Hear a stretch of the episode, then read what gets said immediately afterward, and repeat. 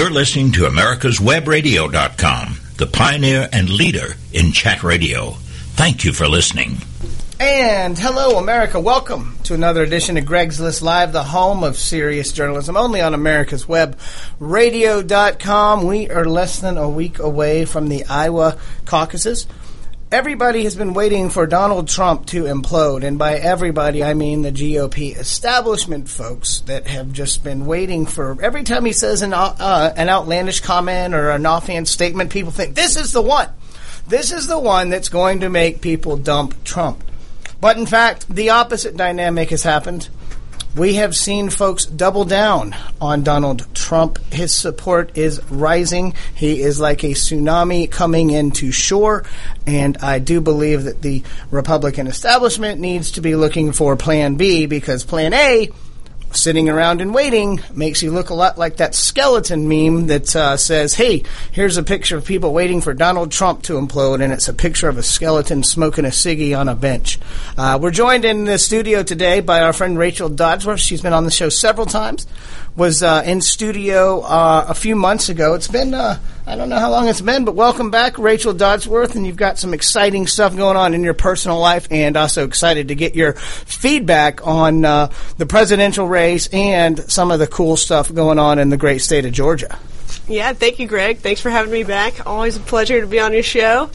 I think you make some good points with Trump there. People, uh, I know the year I was born, 1987, is when he came out with the Art of a Deal.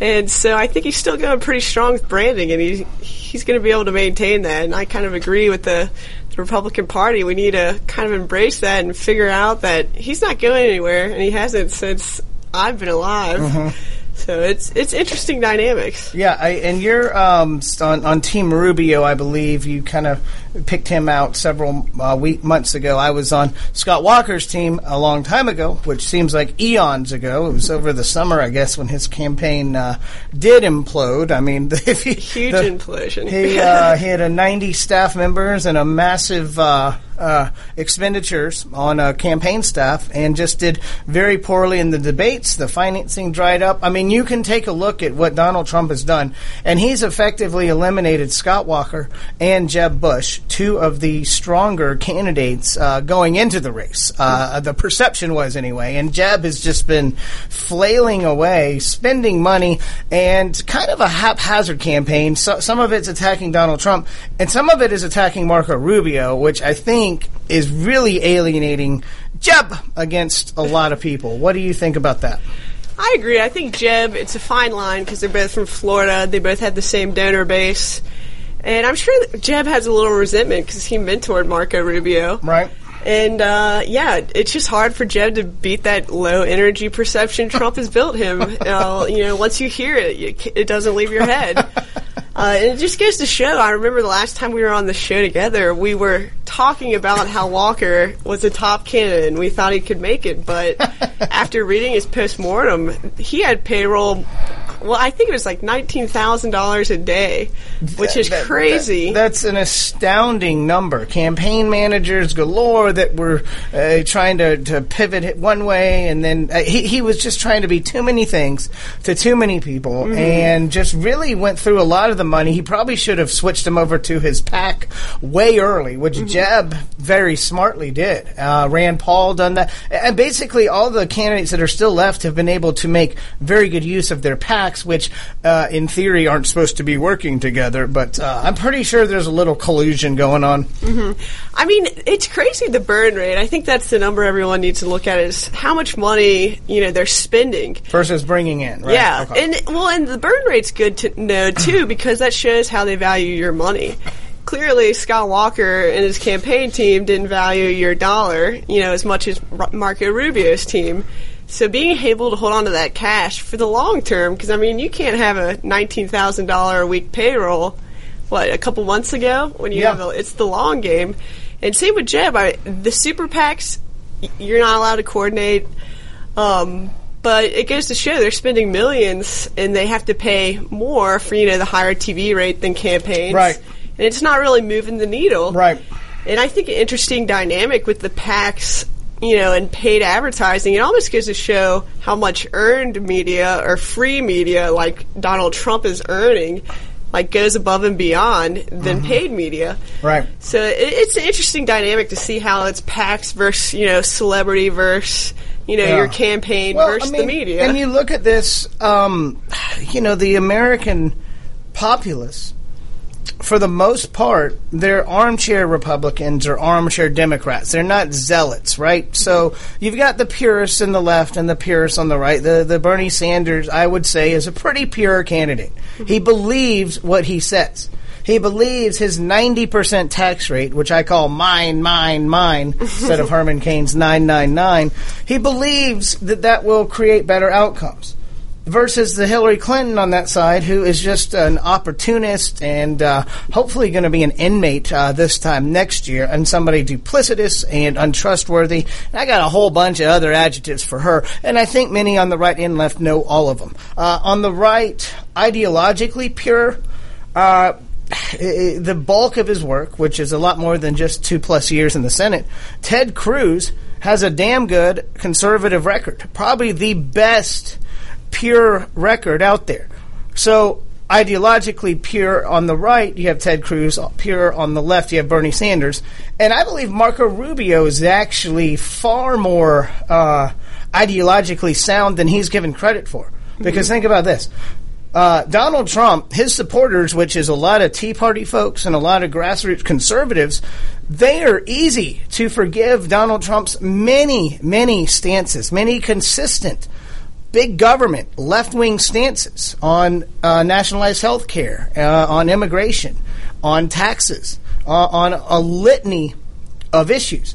So, but they quickly forget those. But when you bring up Marco Rubio, the, they they ser- they they roast him. It's the Rubio roast. Don't forget that Gang of Eight thing. He wanted to legalize all them illegals, and so Rubio is roasted while Trump is forgiven. Why is that? Uh, that's a good question. I think it's Trump. He's a celebrity. He pivots and he knows the breaking news. So he's not going to sit there and dwell on things. He's going to just change the narrative immediately. I think the Wall Street Journal had a good article yesterday on the front page about Trump. And it was saying Trump, whenever he comes up with his, with his attacks, it's just him. He's not strategizing. He was flying in his jet. He decided, you know what, Ted Cruz has been at the top too long. I'm going to take him Yeah. down. I'm going to say he shouldn't be president because he was born in Canada. so it's just about like Trump changes the Right. narrative at the drop of the hat, and it's and it's harder for other candidates to do He that. said, "This is what we're going to talk about. We're going to talk about Ted Cruz being born in Canada." Yeah. A- and, all of a sudden, the birther movement, which which Donald Trump was a He started, a big part of it essentially. uh, in Sheriff Joe Arpaio, and there was some validity to it back in the you know the Obama days. There are a lot of uh, uncovered or, or covered up um, documents and history of Obama, but here's the thing. Again, I think the American people don't even care. Yeah. That, that's the problem. They they they just don't care. And it reminds me of uh, you know when they he, he rolled out Sarah Palin last week, and uh, God, I don't know what's happened to her voice, but it's gotten shrill, hadn't it? it I mean, I, Tina Fey can't even keep up with it anymore. And so he rolls that out, and it just made me think of the movie Gladiator. When it when it, Russell Crowe kills everybody and then says, "Are you not entertained?" I mean, that's kind of what Trump and Palin are asking the people. Are you not entertained, America? Are you not entertained? So vote for me. I think, yeah, most people they just like the message "Make America Great Again." You know, it's simple to the point. Uh, everybody says America is doing great, but I mean, it really hits him. My dad, he's he really believes in Trump, and he really resonates with the "Make America Great Again." And he wants us to make America better than ever. Right. And I think just getting it down to the simple, you know, fears of what people have and what they want to hear is kind of the art of the deal, if Right. you will. You know, Trump lets people know what they want to hear. finding out what markets to them. It's uh, and it's interesting. His supporters, I do think he he is engaging people that don't normally vote. And that's showing up in these polls. He's also getting, I think, some of the working class white Democrats for sure, because they are the ones who have been directly impacted by these uh, these porous borders that we have. Now, are some of Donald Trump's statements uh, bellicose and over the top about building a wall and having Mexico pay for it? Sure, they are. But we don't care about that, do we? We, I mean, we, we when I have a rational debate about the the the the astronomical costs of illegal immigration, people get bored with it. When I tell you that the average cost per people per child here in the state of Georgia is twelve thousand dollars, and because of a 1982 Supreme Court decision, we have to edu- we have to enroll every child in public school and not ask about their immigration status. That's a huge economic impact, especially in a state like Georgia, where we're 49th in education. For a country that's $20 trillion in debt, don't tell me we're a rich country and we can educate and pay for everybody else's. We can be a third world dumping ground. Don't tell me that. I can make an economic argument that will crush that. But instead, we'd rather go to the simpleton argument build a wall, brown people out. I what I've been in politics a long time, and having a rational conversation is hard.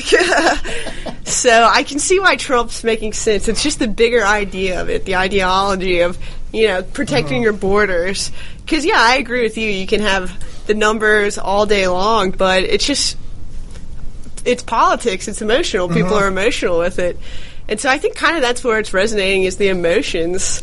And uh, the fact that we're talking about building a wall, that's a narrative Trump created. So and now everybody else has to talk about it and bring up Marco yeah. Rubio's old immigration policy right. and the whole nine well, yards. And, and, and, the other part about it is, you know, look at Rubio and the Gang of Eight immigration bill that, that was thro- thrown out. Even if that had passed, and, and this is what I'd be talking about, what, what Trump needs, or what the Republicans need, is a uh, an intellectual foil for the bravado. Okay? So we can say build a wall, make other people pay for it, protect the border, kick out the illegals. That's fine.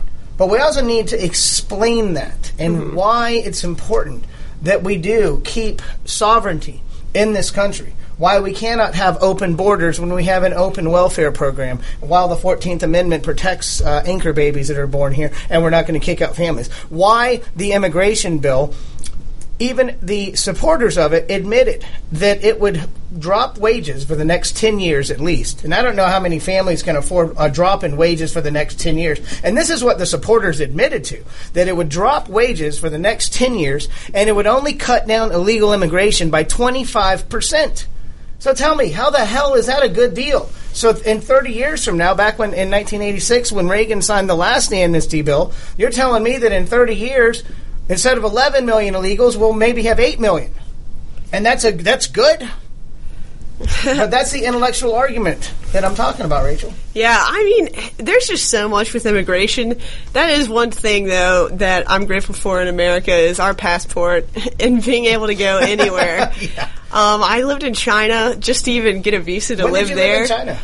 Uh, I lived in China. Let me think. About 2011, 2012. Okay. Okay. I worked for the American Chamber of Commerce. Cool. And you have to give them blood. You have to you have to get through an interview process. Yeah. And so that is one thing you know, oh, our passport is just the so blue passport. And yeah, my wife went through the legal immigration process, and maybe that's another reason that I'm super passionate about this is because I've actually gone through the process with my wife, sponsored somebody, gone through the four years of interviews and and fees and blood tests and background checks and all that stuff, mm-hmm. and. If the Democrats, if Obama passes this immigration bill, no matter if there's any any good things in there, like building a wall and increasing enforcement at the border and having them pay a fine, you know the left is going to ignore the tough parts of the law. We've already seen them do it with Obamacare. They're going to ignore the painful parts, and they'll probably waive fees that uh, the illegals are supposed to be paying because of uh, economic hardship. This is just stuff I'm speculating on, folks, but we have a track record, a documented track record from the Obama administration. We're going to go ahead and take our first break. I've been a little bit more riled up than I thought I would be. I drank a lot of coffee beforehand, and I might have done some meth. I'm kidding about the coffee. We'll be back in a couple minutes on Greg's List. Affordable health insurance was the promise of Obamacare, but for many, the government mandate caused more problems than it solved.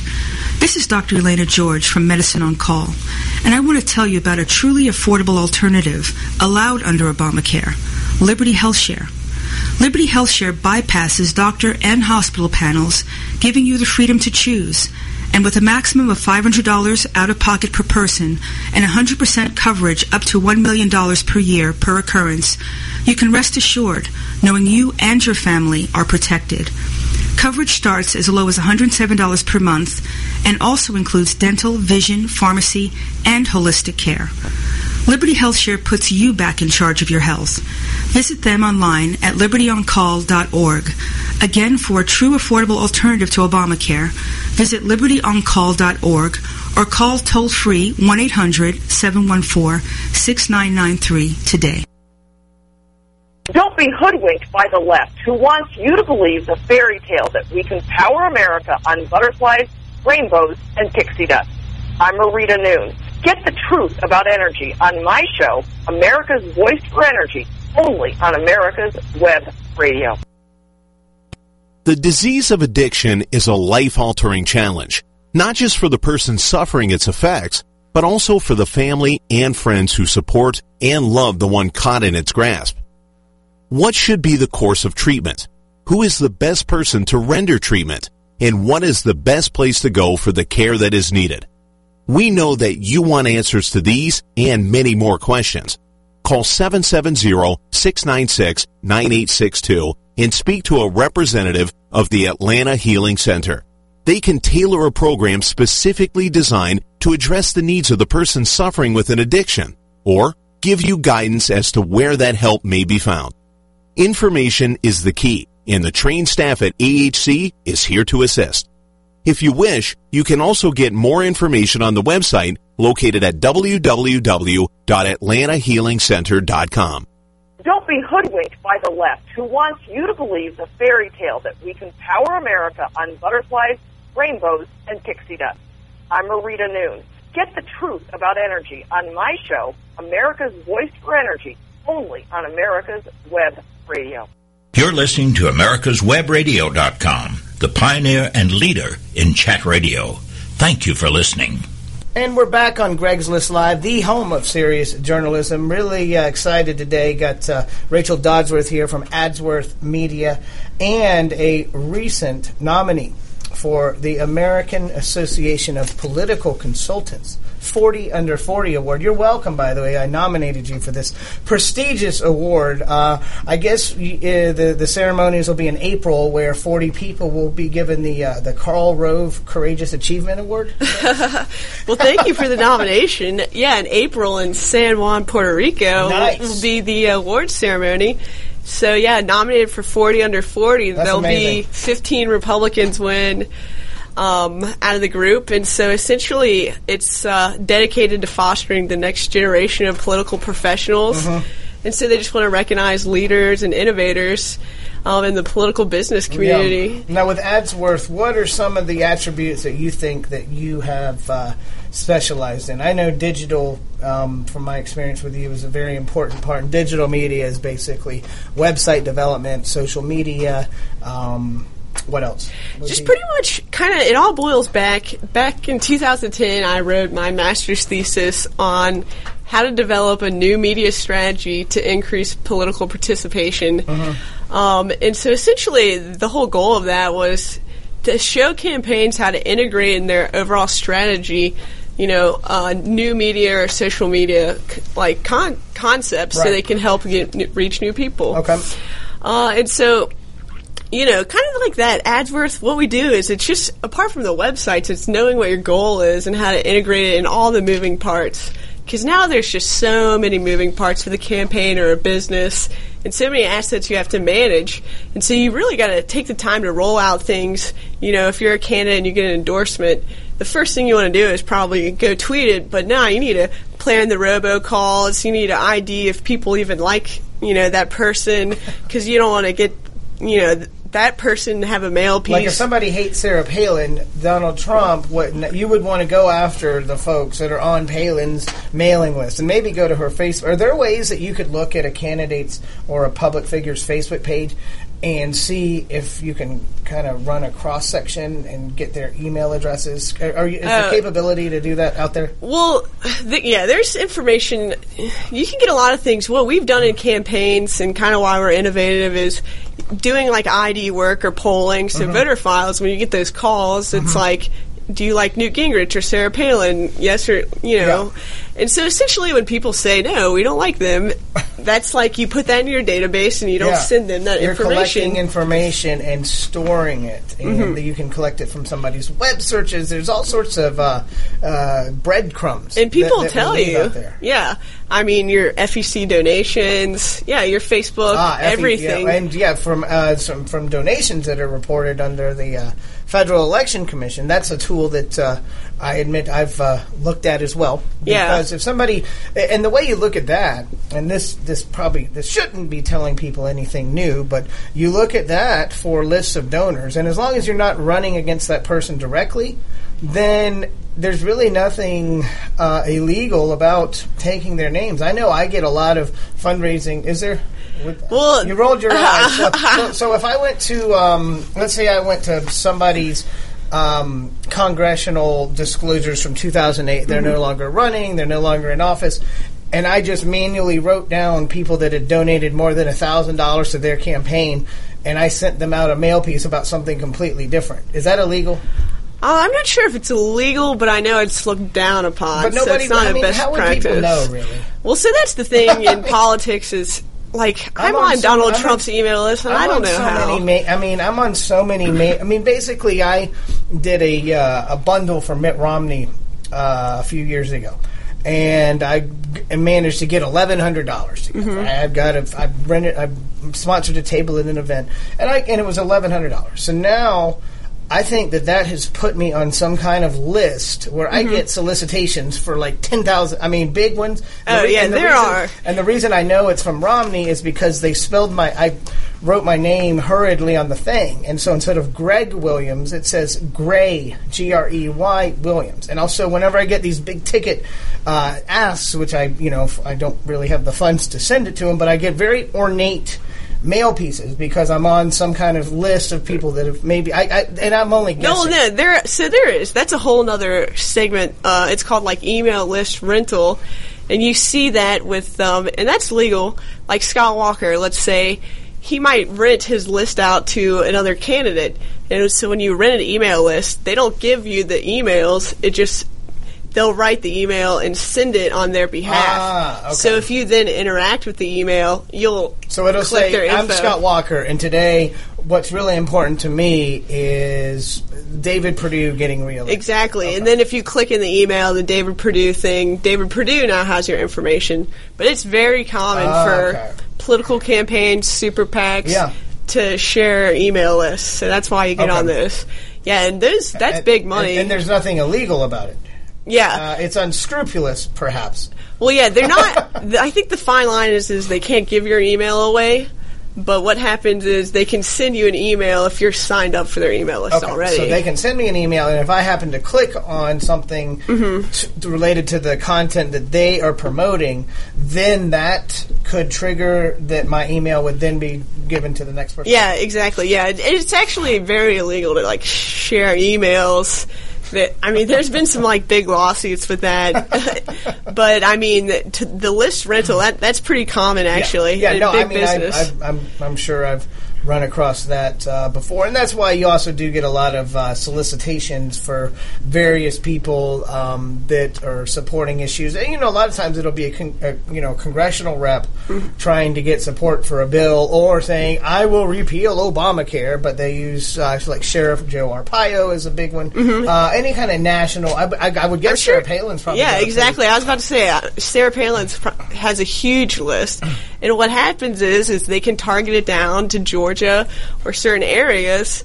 And so Trump's going to probably, you know, she'll send out emails on behalf for Trump. And so, say Trump comes to Georgia, it's easy for Sarah Palin's email team to segment it out to Georgia and send out a, Right. in an email. So, Yep. yeah, it's really valuable having all the, the data. It's being able to sort the data. That's some of the uh, innovative things that you've done, and also uh, do the target marketing. Mm-hmm. Tell me about YouTube commercials. Do you know uh, much about those? I think that that is the next.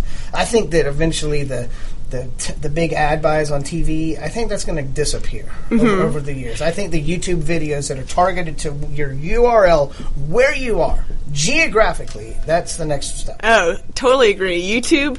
So Adsworth, we're Google partners. So that means we um, do, do a lot of ad buys with Google and take tests and whatnot. And we actually do a ton with YouTube because it's low hanging fruit, like cost wise, essentially. Because, yeah, you get your video, and then you're going to essentially it's a two step thing. Okay. You can watch the video and the person can click in the video to your website or make a donation. But um, yeah, YouTube is huge. I we did it for John McCallum, a couple of his TV commercials we put in. down in uh, the Georgia two. Uh, Georgia one, yeah, Georgia the one I one, was one- campaign Jack manager Kingston for. Was the former twenty plus year rep from there, and then uh, you were working on uh, John McCallum's seat, and he was a couple votes away from getting into the runoff. So. Mhm, exactly, and yeah, we bought ads for a couple uh, YouTube ads on the television ads with his wife, um, who is Miss America, and you Not can, a bad person to have in your ads. oh yeah, and you can see that just Better the- than Mister America. and you can see the views just go up. Okay. Um, and Oh, cool. Yeah, so it's just a great way to get your name out, and it's part of the Google, you know, search. So it really kind of helps boost you. and you can you have a lot more ability to go viral uh, with YouTube. And I think certainly in any kind of race that's you know going to have a couple hundred to thousand plus voters in it, that that's uh, a really good way to target it. And it's so much better than just you know blanketing Fox News with ads. all Oh, day. yeah. Because I think people get. I mean, now if you watch Fox News in the morning, I usually watch the nine, the Bill Hemmer, um, and the Marsha. Bill, Bill and Marsha sounds like a Brady Bunch thing, but uh, yeah, the one with Bill and Marsha on it, and it's just back to back to back to back ads, and so you're a week away now from voting. I just think people are that's going in in one ear out the other. Uh, YouTube, yeah. So we're way into YouTube because of the targeting, like you said. And the good thing with YouTube is, is most of the time you can your campaigns can be pretty short. So around an event or something. So you're only you can bu- allocate your budget for maybe a couple days, but it's very targeted to like county, to age, to demographics. yeah, I uh, think that's so cool. Like very, very How targeted. expensive is it though? Um, it, it, it really varies on it's supply and demand. Okay. Google is just supply and demand. So, but it's not too expensive once you start to get down and narrow your target. So, you know, if you want a lot of views, you're going to have a broad, you know, audience. So that'll cost a little more. Right. But um, honestly, I find it comparable or cheaper than Facebook advertising. Really? Yeah, Wow. and so we always Very prefer people to use think Face- I think Facebook ad. I've personally found Facebook advertising to be very efficient. Mm-hmm. Um, you know, we're uh, we're coming up to our two thirty break here. We're going to have. Uh, Harrison Lance calling in. Harrison's been working on a really important bill. We're going to go from one horse race to another horse race, which the uh, presidential horse race is what we've been talking about, and some digital media stuff. Which again, I just uh, I think direct mail is going to go away eventually, except for maybe rural areas. I can imagine people, and eighty percent of people live in inside city limits these days. So for rural folks or an older crowd, an older generation, I think direct mail will still be a viable part of a campaign. And this is something 10 to 15 years down the road. But I do think that social media, and we don't even know, but with Instagram, uh, Snapchat, and some of these even newer pieces, how those will evolve. I see Instagram becoming a big part of presidential campaigns. Facebook Snapchat and Twitter are definitely. How is, I, and you know, after the break, maybe we can talk a little bit about how to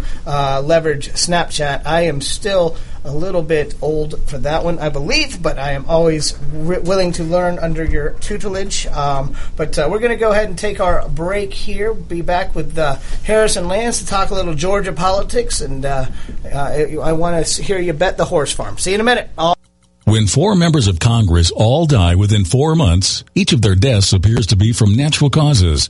But when mysterious messages begin to appear in the form of quotations from long dead revolutionary heroes, one reporter sets out to prove the existence of a serial killer. His search discovers dark secrets and an assassin shielded by people who need the very services that only he can provide. The Sun Silas Rising, a novel by Doug Dahlgren, on Kindle or paperback through Amazon.com. Hello, I'm Dr. Mike Karuchak. Have you ever wondered what doctors talk about amongst themselves? If you do, join us on the Doctor's Lounge and hear the doctors' conversations amongst themselves. Join me and my co-host, Dr. Hal Scherz, every Thursday morning, 8 to 9 a.m. Cook Immigration Partners is your passport through the immigration maze. Whether it's help with e-verify in your business, or help in how to document a new employee under the new I-9 rules, or if you marry a foreign national, Cook Immigration Partners is your best choice for a legal advocate. Call us today at 866-286-6200. That's 866-286-6200 or visit us on the web at www.immigration.net. With all the back and forth in today's politics, it seems as though the Constitution gets lost in the mix. If you want to brush up on your Constitution, then join Michael Conley every Wednesday from 4 to 5 p.m. for the show Our Constitution on americaswebradio.com. Did you miss a show that you really wanted to hear? All of our programs are available for download on americaswebradio.com and on iTunes. You can listen to your favorite programs on americaswebradio.com anytime you like. This is americaswebradio.com, the best in chat radio designed just for you. And welcome back to Greg's List Live, the home of serious journalism. We were seriously taking a Greg's List selfie here. Joined in studio with Rachel Dodsworth, founder of Adsworth Media and a few other ventures, and recently named and nominated uh, for the uh, prestigious award 40 Under 40, American Association of Political Consultants. And uh, we've been talking about new media and politics, the presidential horse race. Now I'm happy to welcome my friend back to Greg's List, uh, Harrison Lane. Lance, who's it's probably been more than a year since you've been on the, the show, Mr. Lance, but uh, going to be talking about a different kind of horse race, uh, pari-mutuel betting in the great state of Georgia, and why certain legislators are afraid of freedom, apparently. And uh, Harrison's been on the front lines of this business, which would basically uh, bring horse racing to the state of Georgia. The uh, late Harry Geisinger was a big champion of this event. His district uh, covered Roswell and Milton, where a lot of the horse farms in the state of Georgia Georgia are. And uh, they had a big hearing yesterday, and apparently a few Democrats were not real happy with the fact that we might have some private sector job creation. Harrison, give us a little update of what's going on, and uh, tell us about how the uh, the issue's been treating you. And welcome back to Greg's List. Thanks, Greg. It's good to be back. It's been a while. Don't make it be so long next time. Hey, you know, you just need to start uh, championing issues every day, and I'll, I'll keep you on a weekly uh, cycle here. well, before I start, I want to give out a, give a shout out to uh, Abby. Uh, she's been a good friend of mine throughout all this, and she's actually uh, kept me sane throughout this whole process. Um, going through, you know, what happened last uh, in, in the hearing, we presented uh, a piece of enabling legislation uh, to the constitutional amendment. essentially, what that means is once the constitutional amendment uh, passes through the Senate and the House, there actually has to be a legal framework to set up the races and the, and the organizations that are going to regulate it, and so on and so forth. So we were presenting that uh, to the committee, and there seemed to be some issue uh, just with you know uh, some miscommunication or something of that matter, and some people just outright you know were, were originally were supporters of it turned out to no longer be uh, very interested in it. So we, what we had was a difference in, in perception, and that's okay. the issue here with this bill. It's that you know this bill is constantly seen as a pari-mutuel betting bill. However, it, it shouldn't be seen as that. This should be all about education. I mean, you know, Deal is doing a great job with charter schools. They're popping up all over the state. You know, more charter schools equals more college acceptance among students. That's actual a fact from the Georgia Department of Education. Right.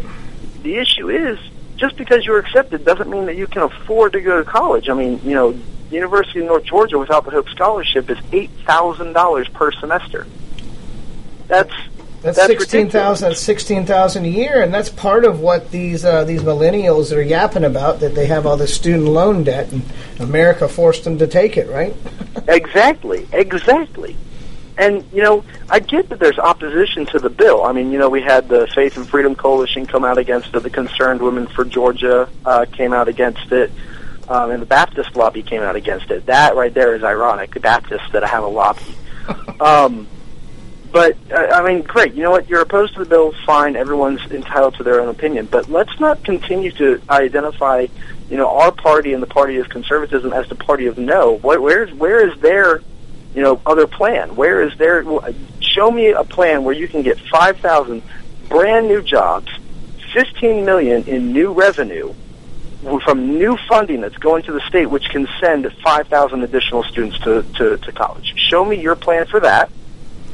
and then we can have an actual discussion. But don't Right. just get up and yell no because you're morally opposed to it. And that's the issue that we're having here is that people are having a perception problem and seeing that this is a morality issue when what it should be seen is a jobs and a education bill that is sending more kids to school through the introduction of a And- and- professional sport. And Harrison, I would say it's a bill about freedom, uh, and, and that's those are the exact types of issues that I tend to champion. Uh, with the Uber and Lyft issue, the craft beer issue, and this Mm-hmm. issue, these have all manifested on my radar screen as get government out of the way. Uh, uh, the, the horse racing industry, and, and here's the challenge for you guys, is to keep this one separate from the casinos because the casinos Absolutely. is a far more, uh, it's a far bigger animal, it's a far bigger uh, elephant in the room, if you will, and you're going to run into, you know, I guess the uh, the religious lobby that are going to try to tie the two together and do this huge misinformation campaign. But these are completely separate issues, uh, in my opinion. Absolutely, that that is one of the major issues that we're having. You see, uh, when when I was doing my uh, when I was working down at the Capitol last year, I got really involved in this uh, in this group, and I realized that there wasn't really a lot of studies in microeconomic impacts Mhm. uh, in the in the local counties.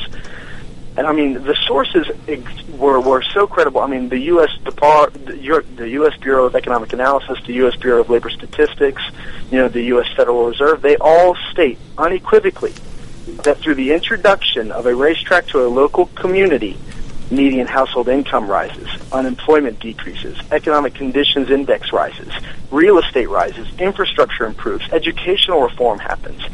There is literally a crime rate goes down. That is a common uh, that is a common misinformation stereotype that people that the opposition loves to spout. That crime rates go up through the introduction of a gambling place like a horse racing track. That is not true gambling, uh, ga- uh, sorry, horse racing track introduction into the local community decreases crime rates exponentially. And the issue I see is, you know, casinos don't don't have this list of stats that is great. And and and if you actually look into the stats behind the casinos, it's not really the best. You know, you're going to have a lot harder time arguing the economic merits of a casino than you are a horse racing bill.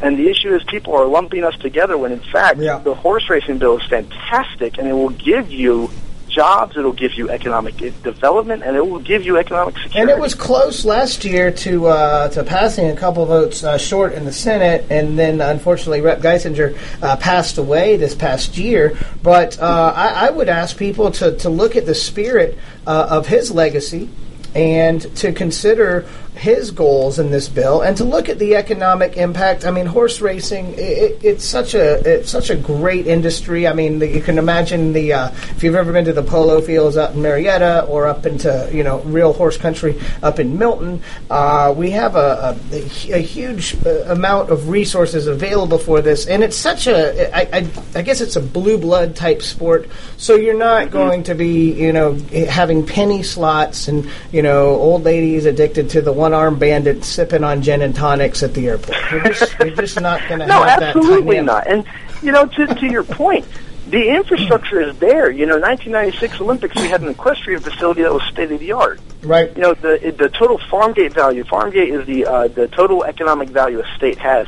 By the last farm gate value done by UGA's uh, veterinary school for the state of Georgia, horses are the eighth most profitable commodity in Georgia. That is above pe- that is above peaches.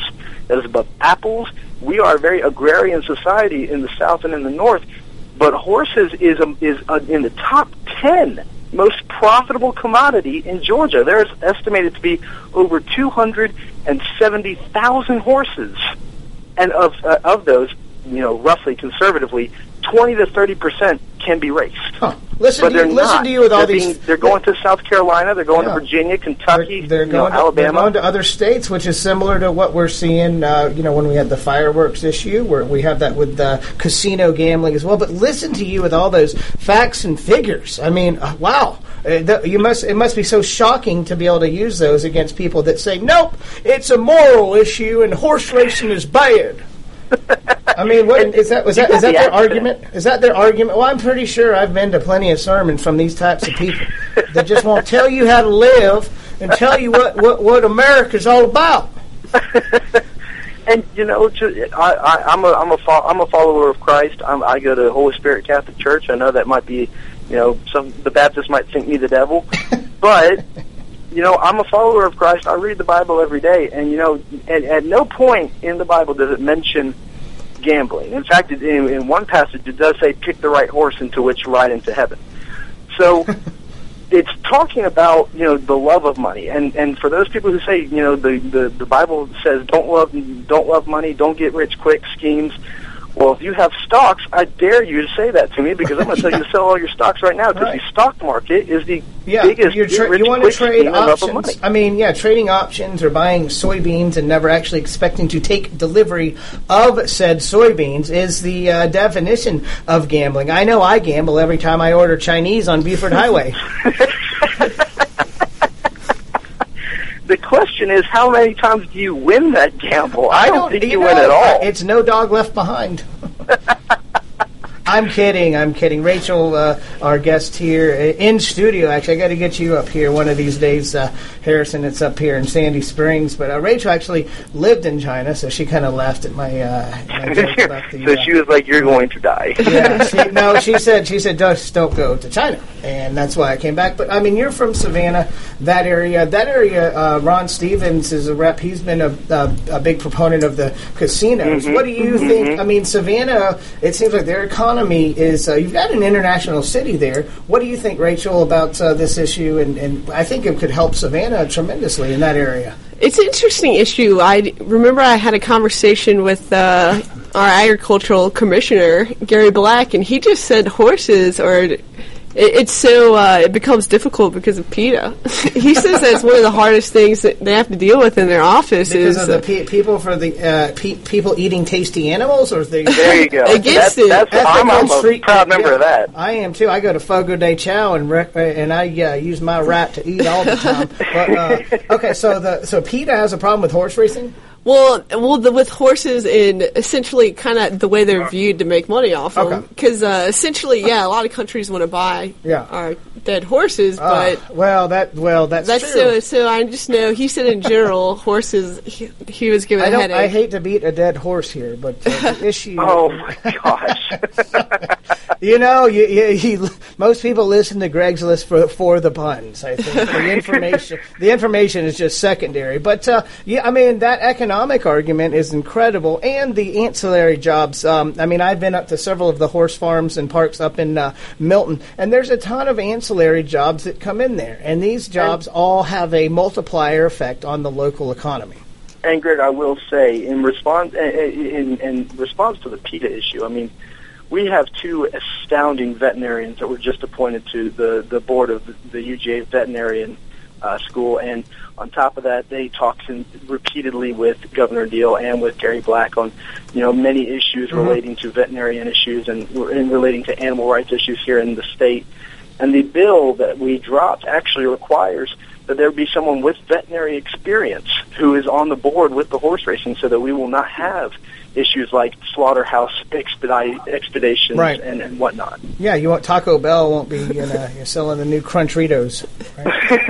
That's disgusting. You know, you know there was a there was a legit story that said a portion of their uh, their meat did have a small traces of uh, of, of equine uh, samples. Um, you just ruined Taco Bell for me. uh, Thank I, you. well, I, I am sorry about that. I uh, you know, Soylent Green is people, but uh, at any rate, Oh, God. That's a I little would say- before. That's a little bit before your time. But anyway, Harrison, keep up the fight. Uh, I'm going to make sure we promote your uh, Facebook page on this. Uh, there's some ways for uh, our listeners to stay in, in, on top of this event. And to me, it's about economic freedom. It's about creating private sector jobs. Morality be damned. Well, I'll also say, you know, if, if if they get the chance, go to Georgia Horse Racing Coalition's website. They are the people Okay. that, that really are behind the people who do these studies and find these information. Mm-hmm. They give me this to talk to y'all, because they're very small, they're very shy, and they're very old.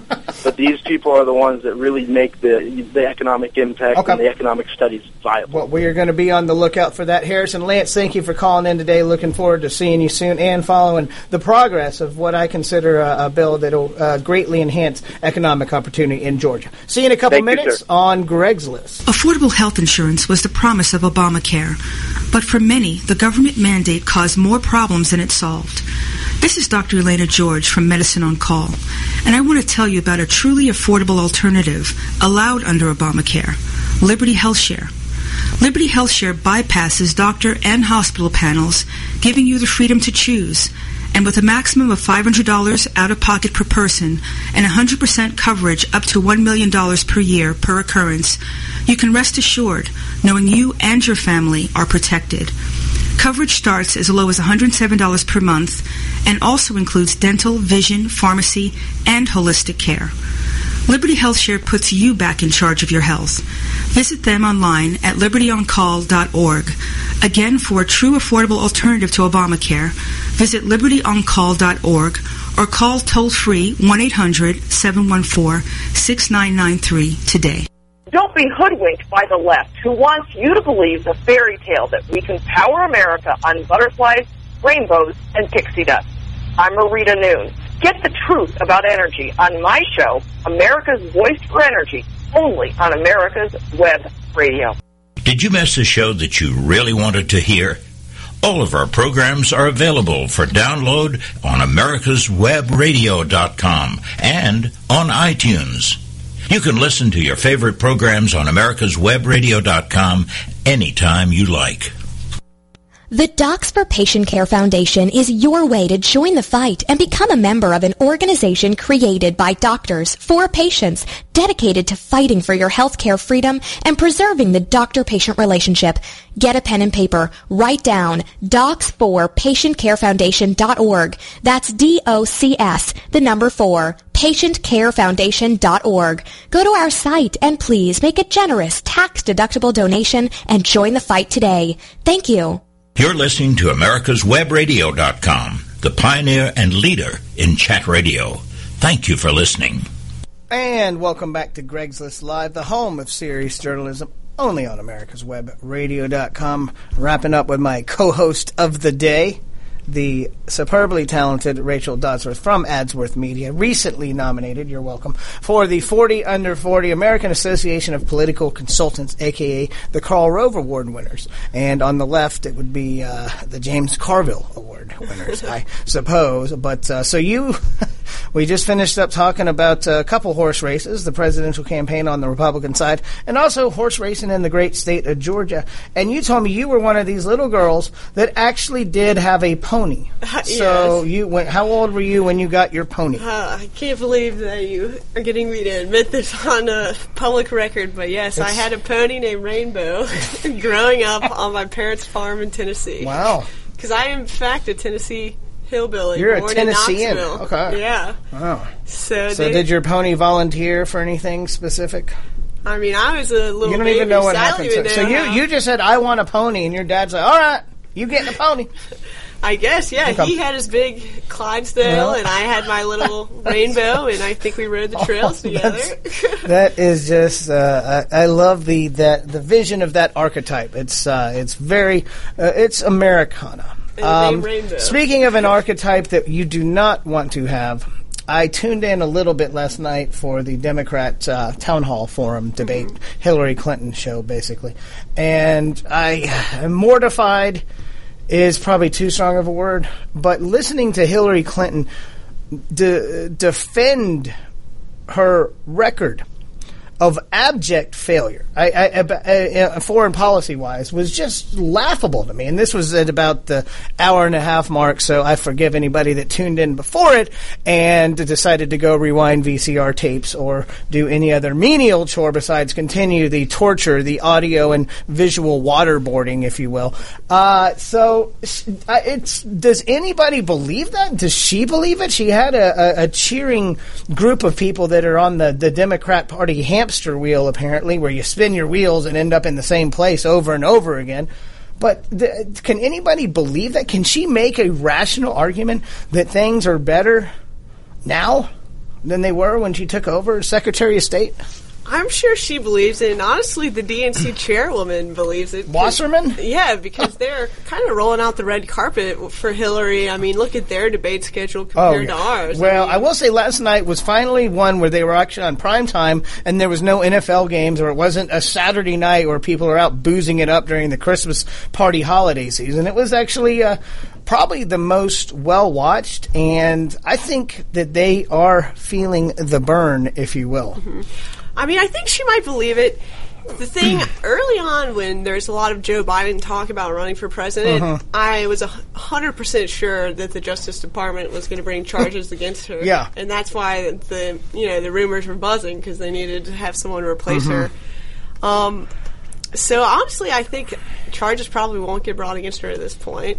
And I, you know, I think they may be, and it may be Joe Biden or Elizabeth Warren riding in on the white horse later because Hillary Clinton is doing dismal in the polls. But and and Democrats maybe they're taking this wait and see attitude, and they think, hey, Donald Trump is inevitable, and we can beat him. She she's actually beating him in these polls one on one, and it's it, it, these are way far out, but I think it's an indi- indication. So maybe the Democrats are saying, hey, as long as we keep pushing Trump, we got this. Yeah, I mean it's a good point. I mean, it to me it's all about credibility. It's the American presidency. Like, we don't want someone that has like open investigations against them, but you know she won't acknowledge that reality. And yeah, the Democrats probably are pushing Trump, but it, you know. At the end of the day, I, I would like to see them head to head. Uh, I think they would be pretty good opponents with Yeah. each other, and uh, I mean Hillary's walking a fine line, and I think she's really banking on the the female vote, if yeah, you will. right. Like this historic, like Obama was a historic black president.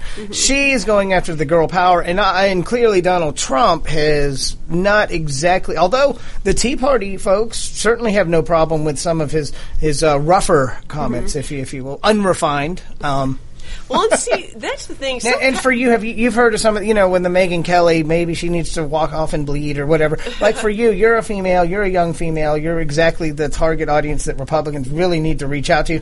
Does stuff like that bother you, or do you just say that's that's him? That's just him being him. Oh, well, I mean, I think I'm unique. I've grown up working in politics and technology where people are, are very irrational, so. And vulgar. I don't think anything, and yeah, after living in China, I think nothing can offend No. me. like, at like, all. like like using the using restrooms in the middle of the street, and that, that's actually legal bathrooms over there. That okay. But like a lot of other women though on campaigns, I've had people come up to me crying Uh-huh. and say, "How can you work for a candidate that supports abortions?" Ah. And so it's that really supports real. abortions, Or, or i- or is or it- is pro pro pro. Uh, you just outed yourself. Sorry. Oh my! Well, no, I'm just let me backtrack. So women will come up and say, "How can you let pe- somebody be pro-life?" Oh, yeah, I, I'm just kidding you. And so people, I think, yeah, they come and cry, and, Right. And so I think it really does hurt a lot of women. the thin-skinned and, and this is like but again th- you you signed up for it you don't mind the trench warfare that is uh, uh, working in politics it's the the tacit observer that just does see the headline like the re- recent one that Donald Trump said he could shoot somebody on Fifth Avenue and not lose support that was I when I first read the headline I'm like geez I can't believe he'd say that but then I watched the footage of it and he was saying it jokingly to a crowd of 10,000 people it was clearly in jest but some of the other comments are ones that I think are going to be a little bit difficult to explain. Well, I think these are things down the road that could be a problem because from my past experiences on other campaigns where the polling was great, we thought we were going to Mhm. win. What what ended up happening was the Republican women broke ballot and didn't vote for us because of certain you know statements that were said against women Right. in the past. So that is the one thing to look for, like worry about long term, is how his statements could affect women when the election day matters. If it gets down to the general. Yeah, and, and you know that's where you know Trump's support is yeah sixty percent plus males from what Mhm. I've been reading, but I've also read that he's got twenty to twenty five percent of the African the black vote. Mm-hmm. That I mean, if he got, I mean, who it, that would almost say who cares? I mean, if he was able to get twenty percent of the black vote, that are tired of the, the Democrat Party hamster wheel and are also tired of Republicans that basically have not gotten anything done. We've seen the uh, what I've called the Gang of 22, the uh, National Review folks that came out and basically dedicated a whole magazine ad to essays about why Donald Trump is bad. Uh, first of all, too little, too late, guys. Second, you're you're not going to tell somebody who's been a Donald Trump supporter that oh you're wrong because Donald Trump did this and I'm more uh, ideologically pure when we have a history the past five or six years of Republican control in the House and Senate where they've done diddly. In fact, the only thing that they did get through, which was a sequester, they squandered it. Mm-hmm. So people are tired of it. Well, I think the thing with Trump is is it's the American dream. He's a success story. He shows. I mean, you can fail like with bankruptcy. You can fail many times and rebuild. Yeah, but that's the American way, and that's what makes us so special. And I think Mhm. people like that idea of like you know you work hard and you get what you you know you put in. So you find optimism in his message somewhat. Well, yeah. I mean, clearly a lot of things he says is negatives, but the values he portrays, the American dream, Mhm. work hard, family, I mean, Yeah. he loves his family. I thought Marco Rubio has the most polished, optimistic message. Mhm. I like Ted Cruz because a he was he's Canadian. And, and they have they they're big drinkers up there. But uh, no, I, I like Ted Cruz because I respect the uh, campaign apparatus he's built. He's clearly done a a strategic um, layout. He is first or second in almost every state now. He's gotten the evangelical vote, and he's also peeled off a lot of the I think the Ron Paul Rand Paul crowd of the constitutionalists because he's actually won cases against the Supreme Court supporting conservative causes, and that's a track record that I don't think gets enough attention on his Mhm. side. Yeah, one thing, Ted Cruz, he he's everywhere. He does have a great campaign apparatus. Uh, Jeff Rose is campaign manager, same as Jack Kingston's. But uh, there's just some interesting things coming out about um, Ted Cruz, such as his like wife. You know, they said they pledged all their assets. The Goldman Sachs, like, yeah, stuff, they like- said they pledged all their assets Yeah. to invest in his run. Is that- but really that- they did a margin account? Is that too complicated though? That to is too Make people like say, "No, he sucks." Because I mean, to me, it's kind of like the Benghazi uh, story. That's easy. Hillary Yeah. Clinton failed. The State Department failed, and four Americans died, including our ambassador. And there's a huge cover up. The Fast and Furious story is easy because we are tracking guns to Mexican drug cartels. You know, uh, Barack Obama's had an abysmal track record in the judicial arena for conservatives with, with Eric Holder and the current lady Loretta Lynch, who's threatened people's First Amendment rights because they questioned bringing in thousands of unvetted Syrians. God forbid you, you question that after what we've seen the attacks in uh, Europe lately. And then you look at his Supreme Court nominees, uh, Kagan and Sotomayor, who have been on the wrong side of these laws that have taken away Americans' freedoms and compelled them to buy uh, an insurance product, and we're seeing Obamacare now circling the drain. United Health is about to lose a billion dollars and leave the exchanges. So e- those are easy. This one with Ted Cruz and the Goldman Sachs, I think that's hard. That's hard. We got to wrap up here, Rachel. thank so, you so much for final me. thoughts. I really appreciate you coming in a dynamic show today. Thank you, Harrison Lance, for uh, for riding off in the sunset with us. Yeah, no, thanks for having me, and I'm proud to represent Georgia and hopefully win that uh, 40 under 40 top American political consultants. Yep. Well, I'm going to be paying. I'm going to be sending bribes to the judges uh, just in case. So anyway, we'll see y'all next week on Greg's List. Thanks again to Rachel Dodsworth, Harrison Lance, and to you for listening. Bye bye. This is America's Webradio.com, the best in chat radio designed just for you.